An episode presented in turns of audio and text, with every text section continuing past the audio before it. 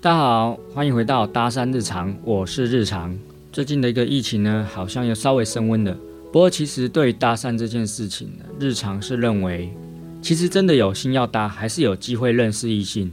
只要你的行为举止还有礼节做得好，其实有蛮多街头的异性，有时候会意想不到的给你机会哦。呃，今天的主题呢，我们来聊一下，就是有关于惯例这件事情。在以往的节目当中呢，我们实际上呢，并没有。很深入的探讨这一块，大概都是带过。在日常出来搭讪一阵子之后，我发现有一些算是新手村的新手，在跟我一起搭讪的时候，他们最常问的问题就是：我上前搭讪开场了，那么我该说什么呢？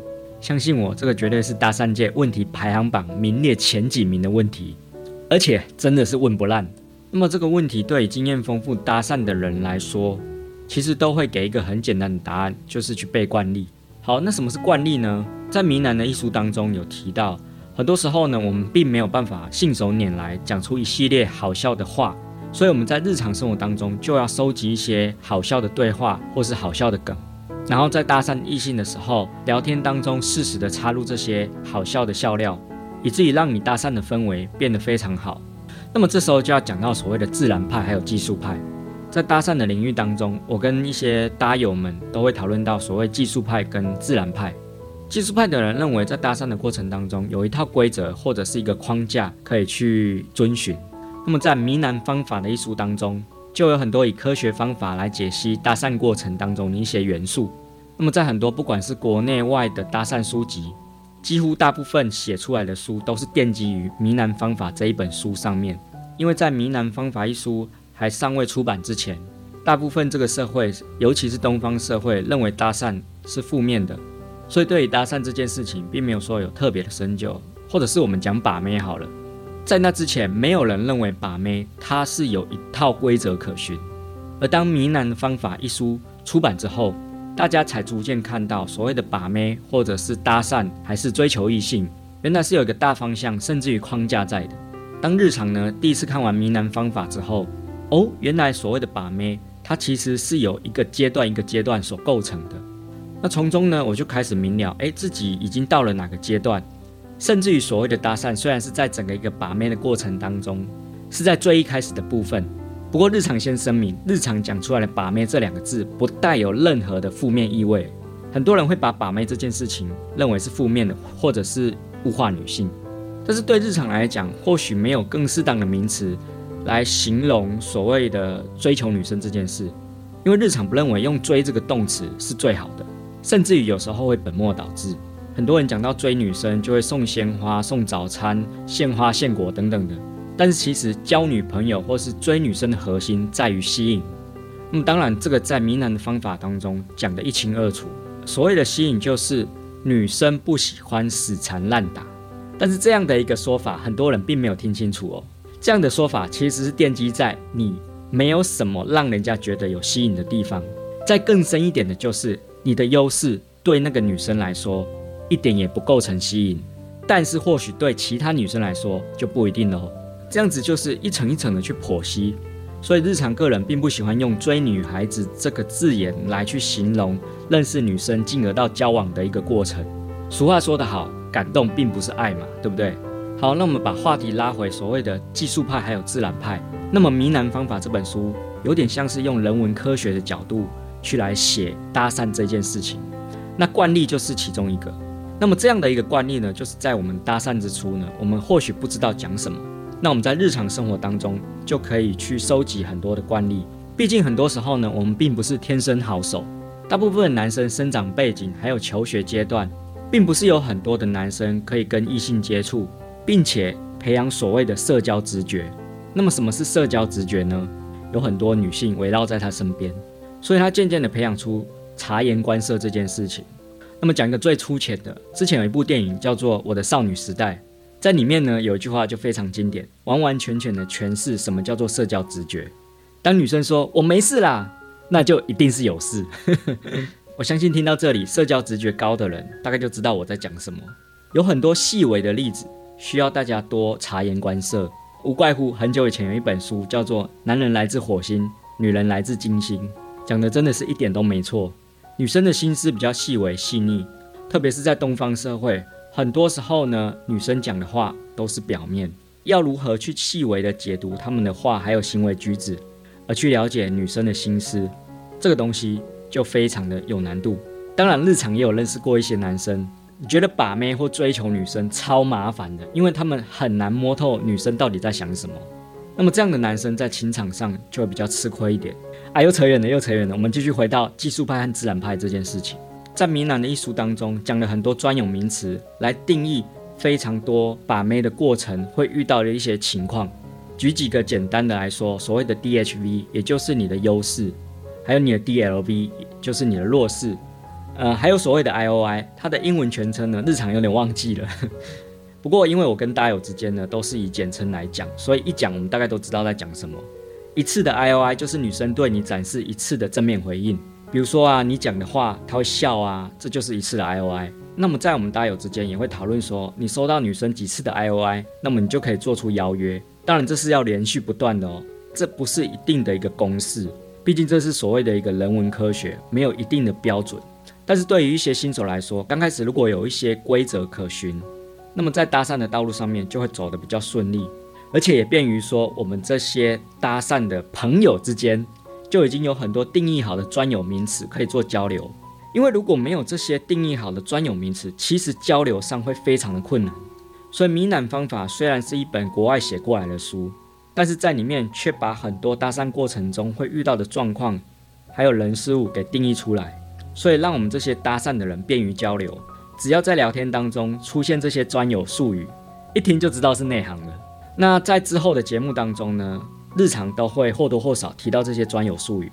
新手常常在问搭讪的时候要讲什么，那么有一些老手他就很简单的说：“那你就背惯例啊。”结果通常都会出现非常好笑的画面，因为很多新手收集惯例的时候呢，都是用网络上或者是别人讲出来的笑料。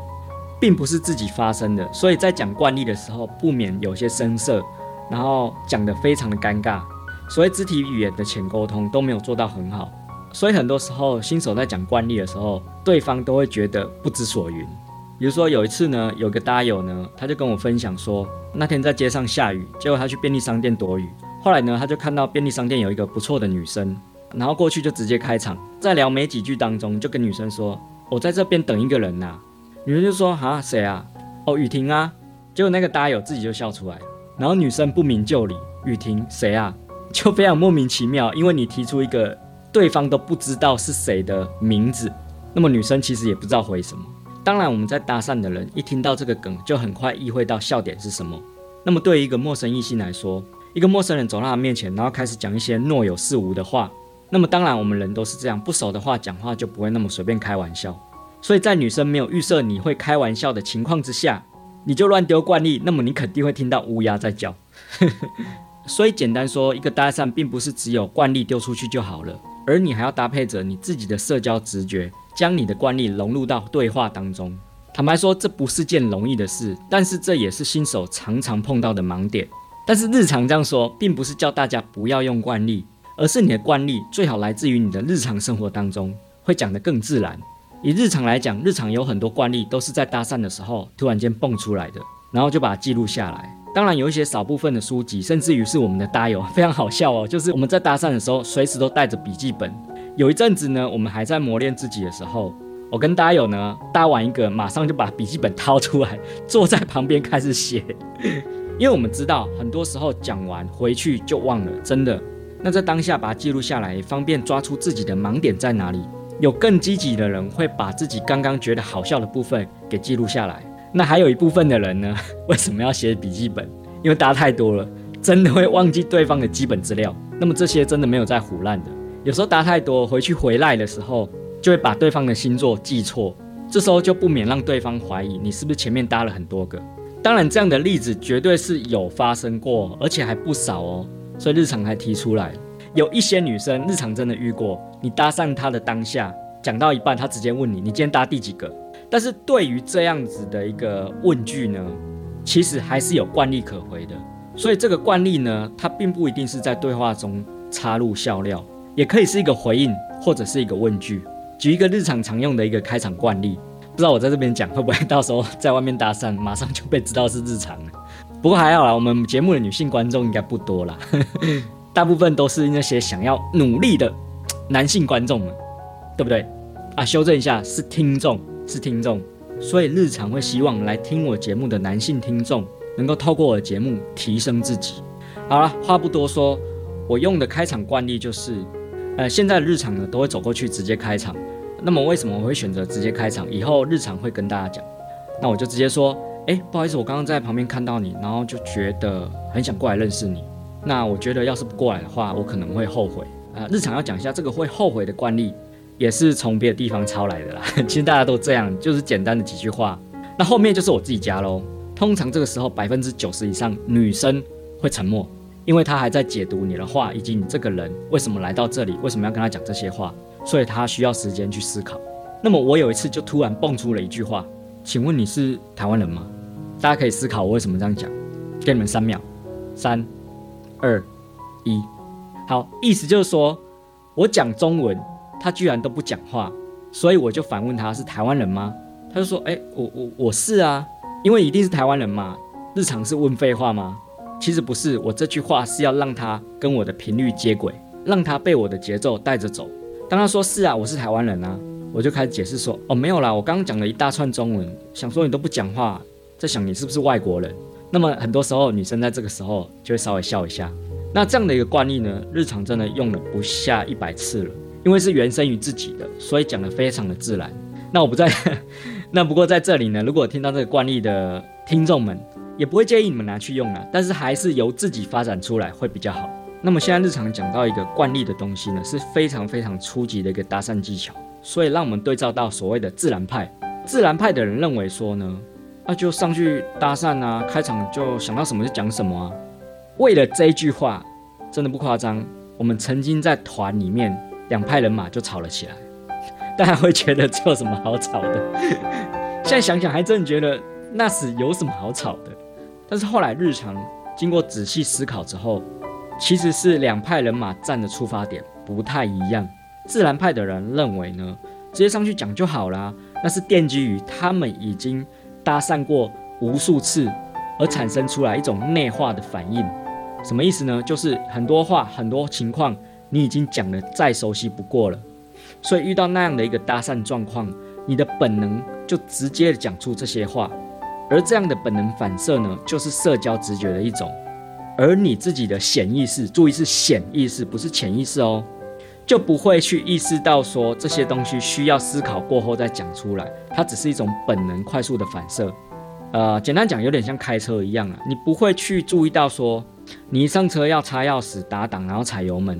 这几个动作你早就做了无数次了，所以早就已经变成是一种本能反射，在你一上车的时候，不知不觉就做出来了。不过话说回来，在你那么顺畅的行车上路之前，是不是曾经有一段你很辛苦的在学开车这件事情？一定有的嘛。